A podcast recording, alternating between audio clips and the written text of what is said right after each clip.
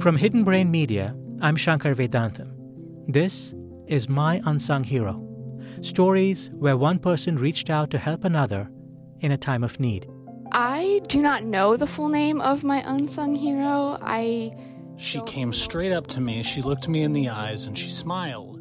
This is my story about my unsung hero.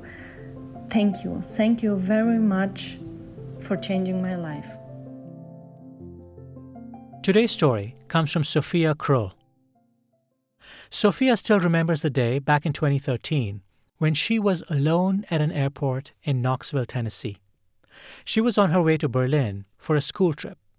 She had tried to convince herself she was excited, but really, she felt nervous and unprepared. After her luggage was scanned and she got through the security checkpoint, she found a bench and started putting on her shoes. And that's when she heard her name called over the loudspeaker. You know, Sophia Kroll, will you please return to the TSA security checkpoint?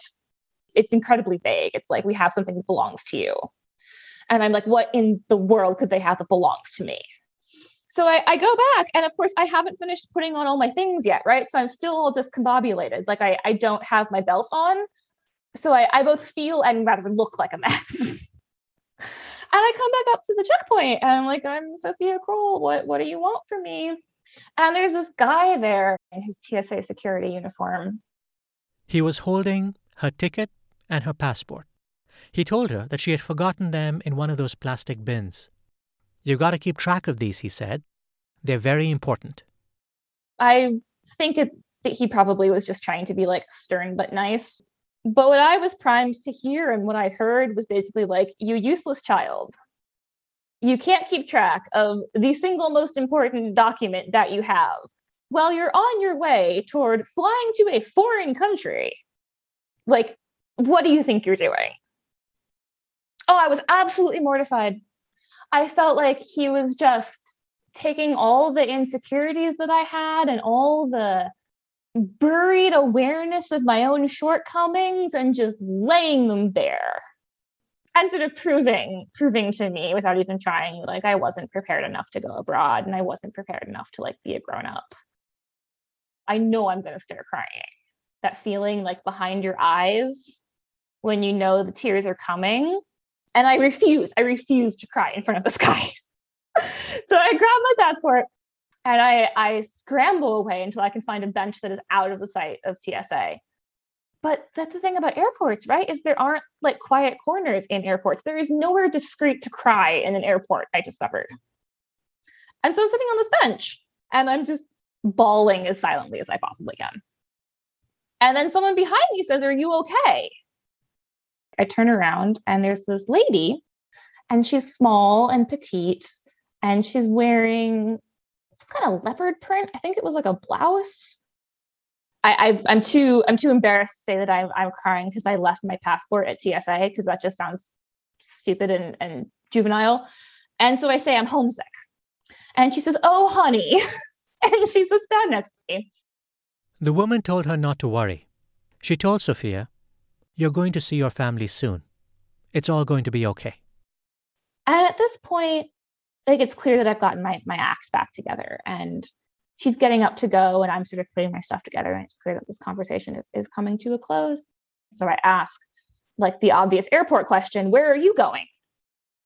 And she just sort of freezes for a second and says, I'm going to my father's funeral. I feel like you have moments when when you're a kid where you sort of see the experience and the life that an older adult has had. It's sort of like these moments where you can like see it unfolding in front of you and you know that it's ahead of you too. And I, I think I like get out something like, I'm so sorry. And she says, you know, that's all right. And she turns to to go.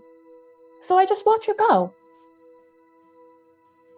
And and think instead about how lucky I feel not only to have had her kindness at this moment, but to have had her kindness at this moment in her life when she is clearly dealing with something that is large and difficult and transformational. But she like took the time out of all of that to sit with me for a couple minutes.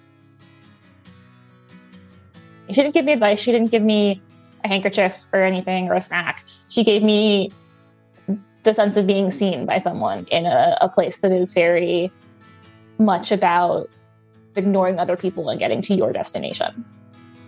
That's such a gift to give someone.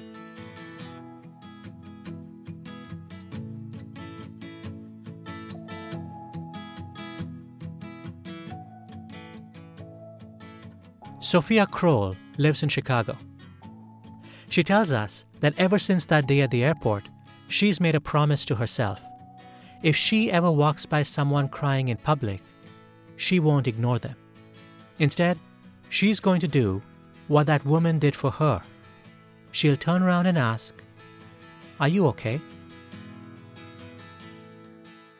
If you enjoy this episode, please be sure to check out our other show, Hidden Brain, if you haven't already. Every week, we use science and storytelling to help you understand yourself and the world around you. I'm Shankar Vedantam. See you soon.